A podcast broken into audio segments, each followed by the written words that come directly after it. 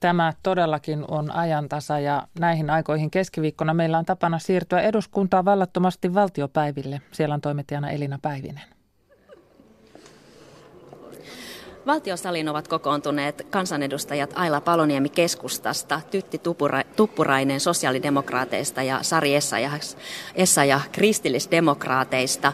Täällä valmistaudutaan parhaillaan Italian presidentin vastaanottoon, mutta, mutta me puhumme vähän muista aiheista kuin Italiasta, tosin EUsta puhumme. Tämänpäiväinen uutinen eduskunnasta on se, että puhemies vaihtuu seuraavien valtiopäivien alussa helmikuussa. Perussuomalaisista irtautuneet siniset menettävät paikan ja puhemiehen pesti siirtyy kokoomukselle eli toiseksi suurimmalle ryhmälle, kuten perinne on. Onko sillä merkitystä, että mistä puolueesta puhetta johdetaan suuressa salissa vai mistä tässä vaihdoksessa on kysymys? Tytti Tuppurainen, SDP.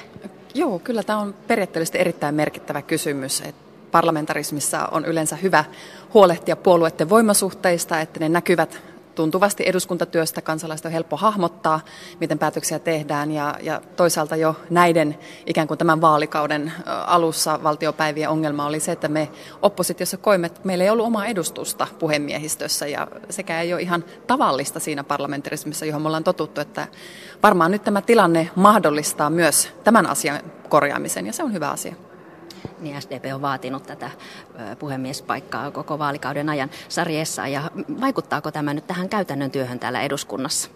Puhemiehistöhän perinteisesti asettautuu sinne päivän politiikan ulkopuolelle, vaikka jokainen heistä kansanedustaja onkin, mutta siinä omassa toimessaan niin pyrkivät kaikkia kohtelemaan oikeudenmukaisesti ja tasapuolisesti. Ja olen aivan varma, että niin nykyinen kuin tuleva puhemiehistö tulee myöskin näin tekemään, mutta sillä on tietynlaista merkitystä, että kun eduskunnassa näiden sopimusten mukaisesti mennään ja siinä mielessä se, että tämä tavallaan palautuu sitten normaaliin päiväjärjestykseen, että kun ryhmä on tipahtanut sinne keski, keskikokoisten ryhmien joukkoon, niin silloin ei kuulu myöskään eduskunnan puhemiehen paikkaa. Tietojen mukaan SDP siis saisi toisen varapuhemiehen paikan. Keskusta keskustalla säilyisi ensimmäisen varapuhemiehen paikka ja, ja tosiaan kokoomus saisi puhemiehen pestin. Puolueiden sisällä on varmasti halukkaita äh, näihin puhemiehen tehtäviin. Minkälaista vääntöä näistä pesteistä käydään? Aila Paaloniemi. No, meidän ryhmässä ei ole kyllä käyty oikein minkäänlaista vääntöä vielä siis, mutta tuota, totta kai pestit, pestit, koko puheenjohtajistohan on tietysti erittäin olennainen ja, ja korkea arvostusta nauttiva elin niin, että kyllähän sinne halukkaita varmasti on, mutta että ihan vielä sanoisin, että kyllä mäkin olen samaa mieltä kuin edelliset puhujat tässä, että Tämä oli ihan välttämätön nyt tämä, tämä muutos, koska kyllä, kyllä puolueiden voimasuhteilla on ilman muuta merkitystä tässä. Mutta sen haluan myöskin vielä sanoa, että Maria Lohela on hoitanut tehtävänsä erittäin hyvin, olen ollut hyvin tyytyväinen. Ja on sillä merkitystä, että kuinka äh, tasapuolisesti ja, ja kuinka osaavasti puheenjohtajisto sitten hoitaa tehtävänsä, niin kuin kaikissa muissakin eduskunnan tärkeissä hommissa, niin mä toivon, että tulee oikein hyvä puhemiehistö jatkossakin. Tytti Tuppurainen vielä lyhyesti. Uskon, että se palvelee demokratiaa, että myös oppositiopuhemiehistö on nousee. Kuitenkin todella moni eduskunnan käytännön asia hoidetaan siellä puhemiehistössä ja, ja tämä on ollut merkittävä puute. Sen vielä haluan sanoa, että Maria Lohela on tietysti ollut nainen ja tehtävänsä, kuten tässä Aila Palonemi totesi, kunnialla hoitanut, että varmasti löytyy kansanedustajista päteviä naisia myös tähän uuteen puheenjohtajistoon helmikuun alussa sen verran vielä lisäisin, että kun meillä on täällä käynyt ulkomaisia delegaatioita, niin he ovat olleet ensin ehkä vähän hämmästyneitä ja sitten moni on tuolla pöydissä todennut, että onpa hienoa, että nuori nainen on päässyt puhemieheksi, että ehkä juuri näin on monissakin maissa, että sieltä löytyy enemmän sitten niitä ikääntyneitä herrasmiehiä siltä paikalta. Näin siis Sarjessa ja kristillisdemokraateista. Mennään sitten aivan varsinaiseen puheenaiheeseen, eli EU-asioihin. Sari Essayah ja Tytti Tuppurainen olette suuren valiokunnan jäseniä ja Aila Paloniemi ulkoasian valiokunnan jäsen. Ranskan presidentti Emmanuel Macron esitteli eilen linjauksensa EUn kehittämisestä. Aika pitkä lista ehdotuksia kuultiin unionin syventämisestä, muun muassa yhteinen puolustusbudjetti, yhteinen maahanmuuttovirasto – ja myös euroalueen yhteinen budjetti ja valtiovarainministeri tuli mainituksi. Puhetta on jo ehditty luonnehtia utopiaksi. Minkälaiset mahdollisuudet Macronin esityksellä, esityksillä on toteutua? No jos pidetään kiinni nykyisistä perussopimuksista, niin, niin ei todellakaan niin kuin niiden puitteissa hyvin harvoja näistä pystytään viemään eteenpäin, mutta täytyy muistaa, että kyllähän tämä EUn uudistusprosessi on lähtenyt jo tuosta valkoisesta kirjasta, sitten myöskin komission ja neuvoston ja, ja niin sanotussa viiden puheenjohtajan paperista ja oikeastaan sitten nämä raportit, mitä pitkin kevättä on tullut, niin ovat kaikki niin kuin omalta osalta visioneet sitä, että mihin suuntaan EUta pitäisi lähteä tässä tilanteessa viemään. Ja siinä mielessä mä näkisin tämän Macronin puheen niin kuin yhtenä tämmöisenä avauksena, vähän niin kuin koepalloina ja etenkin tuon Saksan vaalituloksen jälkeen, niin luulisin, että Merkelillä ei ole mitään halua lähteä yhteisvastuuta lisäämään EU-alueella ja uskon, että sen tähden niin tuskin noista kovin monet ovat toteutumassa. Sari Essaja ja sitten Tytti Tuppurainen. Suomen etu on vahva ja yhtenäinen tulevaisuuteen suuntaava EU. Ja tässä joku vuosi sitten oli oikeasti vähän kriisin paikka ja mietittiin, että pysyykö unioni kasassa, hajoako euro, mitä oikein tulee tapahtumaan, kun koko manner vavahteli. Mutta nyt on vähän turvallisempi maaperä rakentaa jotain uutta. Ja, ja tätä uutta Macronin puheenvuoro nyt kyllä rakensi, jos kohta totta on, että komissio on tehnyt omat uudistusesityksensä, samoin päämiehillä on ollut tämä Rooman prosessi, mutta nyt Macron, Ranskan elinvoimainen, dynaaminen presidentti, esitteli omaa agendansa, ja tähän kyllä kannattaa suhtautua avoimesti. Se hieman harmittaa näin niin kuin oppositiopolitiikon näkökulmasta, että Suomi on nyt jälkijunassa reagoimassa näiden muiden tekemiin esityksiin. Et sen sijaan, että pieni maa olisi tämmöinen innovatiivinen keskusteluavaaja, niin me nyt joudutaan niin kuin joko sanomaan sanomaan kyllä tai sanomaan ei näille esityksille. Että, että mä odottaisin kyllä nykyiseltä hallitukselta, jossa nyt varmasti löytyy myös Eurooppa-poliittista osaamista ja innostusta, niin hieman aloitteellisempaa politiikkaa. Sillä olisi nyt kova kysyntä. Mitä vastaa keskusta Naila Paloniemi, miten Suomen nyt pitäisi asemoitua EU:ssa? Ihan yhtä järkevästi kuin tähänkin saakka. Ja, ja tota, tästä Macronista haluan sanoa hänen puheestaan, että kyllähän siinä oli ehdottomasti se oli, se oli jatkoa tälle EUn tulevaisuuskeskustelulle, ja, ja joka tuossa Rooman sopimuksessa sitten vähän niin vedettiin yhteen. Mutta kyllä siinä lähti lapasesta muutama ehdotus, että missään tapauksessahan me emme voi hyväksyä, eikä valtaosa EU-maita sitä tuota, emun ja vastuiden kasvattamista ja yhteistä valtiovarainministeriä. Kyllä nämä oli semmoisia koepalloja kyllä, että missään tapauksessa emme voi hyväksyä. Mutta siellä oli myös myös erittäin hyviä ehdotuksia, joihin me varmasti voimme yhtyä ja varmasti voidaan, voidaan tehdä enemmänkin terroris, terrorismin torjumisessa ja, ja, ja tässä maahanmuuttopolitiikassa. Me tarvitsemme ehdottomasti syvempää yhteistyötä ja tietenkin sisämarkkinoita pitää kehittää ja on paljon asioita, joissa, joissa me voimme tehdä vieläkin enemmän, mutta emme nyt ihan kahta kättä heiluttaen tämä hallitus siellä kuitenkaan ole, että kyllä me olemme ihan ytimissä. Niin siitä on varmasti yksimielisyys, että notkeutta ja byrokratian karsimista tarvitaan. Niin mitä sitten, mihin nyt pitäisi tarttua sarjessa? Ja?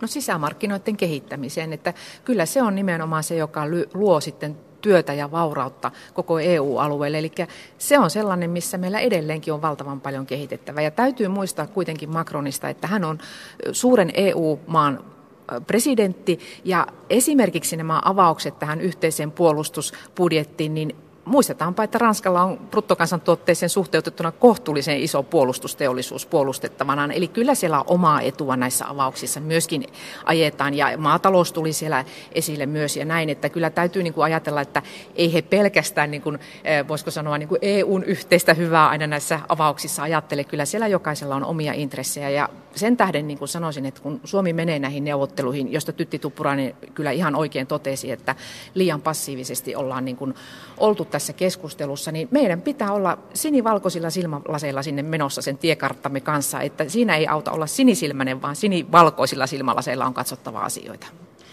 Niin tässä on siis monta asiaa, mistä kansalaiset odottaa EUlta lisäarvoa. Kysytään, että mitä EU tekee.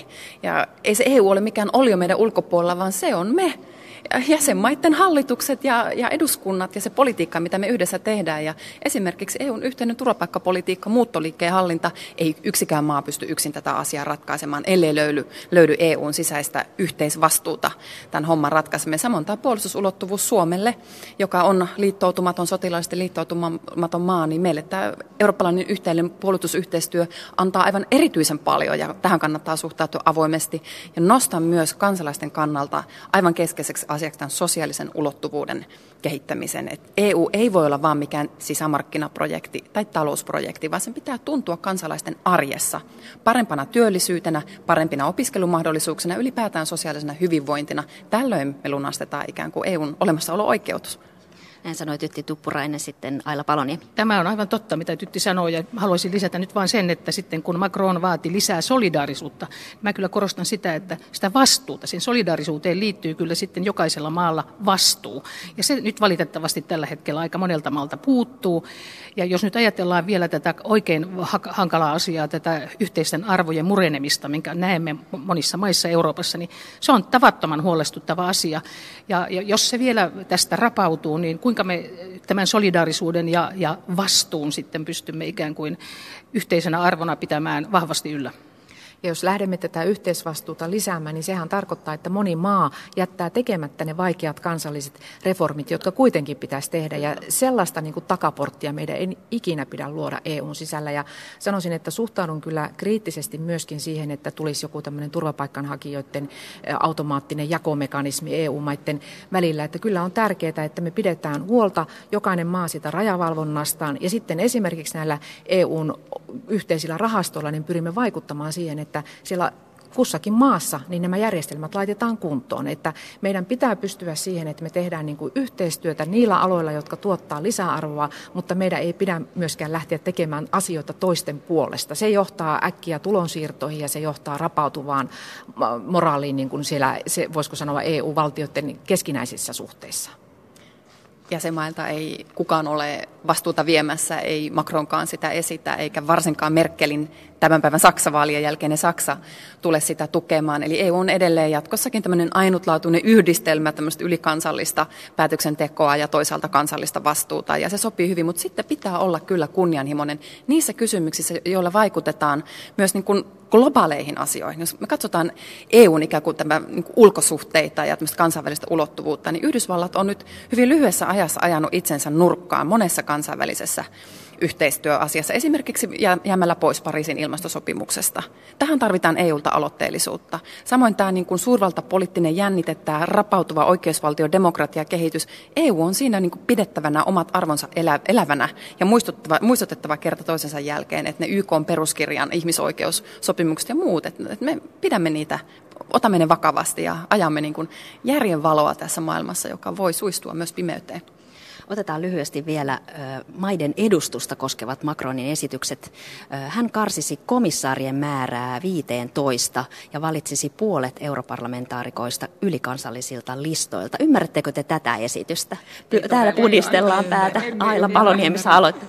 Emme ymmärrä missään tapauksessa, eikä, eivätkä nämä esitykset tule missään tapauksessa lähitulevaisuudessa, edes pitkän tähtäimen tulevaisuudessa, en usko, että tulevat menemään läpi, koska jokainen haluaa pitää esimerkiksi komissaarinsa, se on aivan selvä. Ja kyllä tuo ylikansalliset vaalilistatkin kuulostaa utopialta. No sehän tarkoittaa, että vaikka kaikki suomalaiset päättäisi äänestää jotakuta, niin hän ei pääsisi läpi. Eli ei missään nimessä pidä mennä tällaisiin esityksiin eikä lähteä niitä tukemaan. Nyt on oikeastaan ensimmäinen asia, kun mietitään vaikkapa parlamentin kokoonpanoa, niin sieltä on 73 brittimeppiä jäämässä pois ja olisi järkevää nyt tässä vaiheessa pitää tuo lukumäärä ää, niin kuin miinus tällä 73 ja katsoa sitten, että tarvitaanko ylipäätänsä ja missä vaiheessa, jos tulee uusia jäsenmaita, niin sitten tätä palauttaa entiselleen, että on aivan hullua, että me niin kuin aina ajatellaan, että nyt tarvitaan niin kuin ikään kuin lisää maksajia ja lisää niin kuin byrokratiaa tähän EU-koneistoon, että pikemminkin joskus se vähemmän on enemmän. Näin sanoi Sari Essaja. Aika monen asian kollegat tässä sanovat ei, vaikka peräänkuuluttivat tämmöistä myönteistä avointa asennetta, mutta, mutta en, en minäkään kannata näitä tällaisia niin kuin Euroopan laajuisia vaalilistoja. Että kyllä tämä vaalipiirijako toimii täällä esimerkiksi eduskuntavaaleissakin, niin kyllä se pitää olla EU-sakin. Mutta sitten on erikseen se menettelytapa, jolla valitaan komission puheenjohtaja. Nyt nämä isot eurooppalaiset puolueet, joista itse olen mukana PESSissä, eli Euroopan demaripuolueessa, asettivat edellisellä kerralla ensimmäistä kertaa sen kärkiehdokkaan Spitzenkandidaat. Se oli Jean-Claude Juncker ja Martin Schulz sosiaalidemokraateilta, ja se tuotti sen tuloksen, että Junckerista tuli komission puheenjohtaja, Martin Schulzista tuli parlamentin puhemies. Eli kyllä niin kuin mä uskoisin, että eurooppalaiset puolueet voivat asettaa tällaisia niin kuin Euroopan laajuisia kärkiehdokkaita ja sitä kautta antaa kasvot näille tuleville huippupäätöksentekijöille, että myös Suomessa, Pudasjärvellä ja, ja täällä Helsingissä Kontulassa niin ihmiset voisivat tietää, että hei, ketä ne aikovat ajaa Euroopan johtoon. Sillä on mahdollisuuksia nostaa äänestysaktiivisuutta ja lisätä kiinnostusta, vaikka tähän ei tietenkään pidä liikaa toiveita ladata. Täällä keskustelu käy kuumana, mutta ja, ja huomenna eduskunnassa pikkuparlamentissa järjestetään itse asiassa seminaari EUn tulevaisuudesta. Siellä varmasti keskustelu jatkuu. Otetaan vielä näistä maailman epävarmuuksista laajemminkin. Alkuviikosta siis Pohjois-Korea uhkasi ampua alas Yhdysvaltain pommikoneet, vaikka ne eivät olisi maan ilmatilassa. Ja Pohjois-Korean mukaan Yhdysvallat on julistanut sille sodan. Tämä retoriikka on kärjistynyt kärjistymistään maiden välillä. Kuinka peloissanne seuraatte tätä nokittelua? Aila Paloniemi erittäin huolestuneena. Nimittäin nyt ollaan kyllä semmoisessa pattitilanteessa tässä, että vaikka ilman muuta sitä diplomatiaa, se on ainoa keino yrittää ratkaista tätä asiaa, niin kyllä tämä on vaikea keissi. Mutta nyt olen tosi tyytyväinen siitä, että Kiina ensimmäistä kertaa lähti näihin pakotteisiin mukaan. Ja nyt näyttää siltä, että tällä kertaa pakotteet alkavat hiukan purra Pohjois-Koreassa. Hehän eivät ole olleet millänsäkään tähän saakka pakotepolitiikasta. Mutta kyllä tässä ollaan veitsen terällä, että kuka tekee ensimmäiseksi vahingon. Ja tässä on vielä semmoinen ikävä jopa urheiluun niin kuin liittyvä sivujuonne, eli tällä uhittelulla ollaan saatu maailmalta sellaisia viestejä, että, että uskalletaanko ensi, kesän, ensi talven olympialaisiin Pyeongchangiin lähettää joukkueita, voidaanko heidän turvallisuutensa varmistaa. Ja täytyy sanoa, että nämä puheenvuorot, niin ne ikävä kyllä pelaavat Pohjois-Korean pussiin. Että minun mielestä nyt on tosi tärkeää, että kansainvälisessä yhteisössä tehdään kaikki liennytyksen eteen tämän maailman tilanteen rauhoittamiseksi, että tällaisia, niin kuin, voisiko sanoa, löyhiä puheita niin ei kaivata. Niin mitä keinoja on päästä ulos tästä umpikujasta ilman, että ajaudutaan sotilaallisiin toimiin, Tytti Tuppurainen? Ei tässä muuta keinoa ole kuin kestävyys ja, ja, ja diplomatia että edellyttää nyt toimia tietysti Yhdysvalloilta, mutta täytyy muistaa, että tässä on niin kuin lähiosapuolia muitakin, tietysti Etelä-Korea ja Japani ja, ja Kiina. Että tässä täytyy yhdessä nyt koittaa löytää ratkaisuja ja pahimmillaan tämä vie aikaa, koska uskon, että ei tämä nyt ihan hetkessä johda kuitenkaan sotatoimiin, vaikka tilanne on jännittynyt ja tämä on vaarallinen tilanne ja valitettavaa, että ollaan palattu jo niin kuin menneiden vuosikymmenten jopa ydinasesuhkaan, mutta välitöntä sotaa kukaan ei halua, koska uhrien määrä, tuho olisi niin suuri. Mutta tämä voi johtaa varustelukierteeseen ja, ja vaatii meiltä vaan niin sitkeyttä ja, ja niin kuin moraalista kestävyyttä. Mutta molemmat herrat, Trump ja, ja Pohjois-Korean johtaja, äh, ovat retoriikassaan menneet niin pitkälle, ja, ja kun heillä on tuon, tuommoinen tyyli ylipäätään keskustella keskenään, niin heidän on vaikea nyt niin kuin perääntyä siitä retoriikasta. Se, se on tavallaan sen merkki, että nyt pitää taas niin kuin yrittää lisää provokaatiota. Ja tämä on mun mielestä hirveän vaarallista, koska se on estämässä nyt tätä järkevää diplomatiaa. Mutta nyt, nythän Venäjä aikoo tavata, viimeisimmät uutiset oli, että aikovat tavata Pohjois-Korean ulkoministeriön johtoa, että hekin nyt koittavat nyt tätä liennytys, liennytystä. Ja sitten meidän Ilkka Kanervamähän ehdotti, että eikö sinne rauhanturvaoperaatiota voisi saada aikaiseksi, tämmöistä rauhanneuvotteluoperaatiota. No minusta kaikki tällaiset ehdotukset pitää ottaa vastaan ja kaikkea näitä liennytykseen ja, ja rauhaan tähtäviä ja tämän uhittelun lopettamisen tähtäviä toimia pitää voida tehdä, koska mitään muita vaihtoehtoja ei ole, kuten tässä nyt aivan ollaan kaikki kyllä samaa mieltä tästä varmaan. Nyt lähestyvät kello 15 uutiset. Keskustelu aivan varmasti jatkuu tuolla salissa. Keskustellaan ilmastopolitiikasta, ilmastoselonteosta ja, ja nämä kaikki aiheet pyörivät jatkossakin. Kiitos oikein paljon vierailusta Aila Paloniemi keskustasta, sarjessa ja kristillisdemokraateista ja Tytti Tuppurainen sosiaalidemokraateista.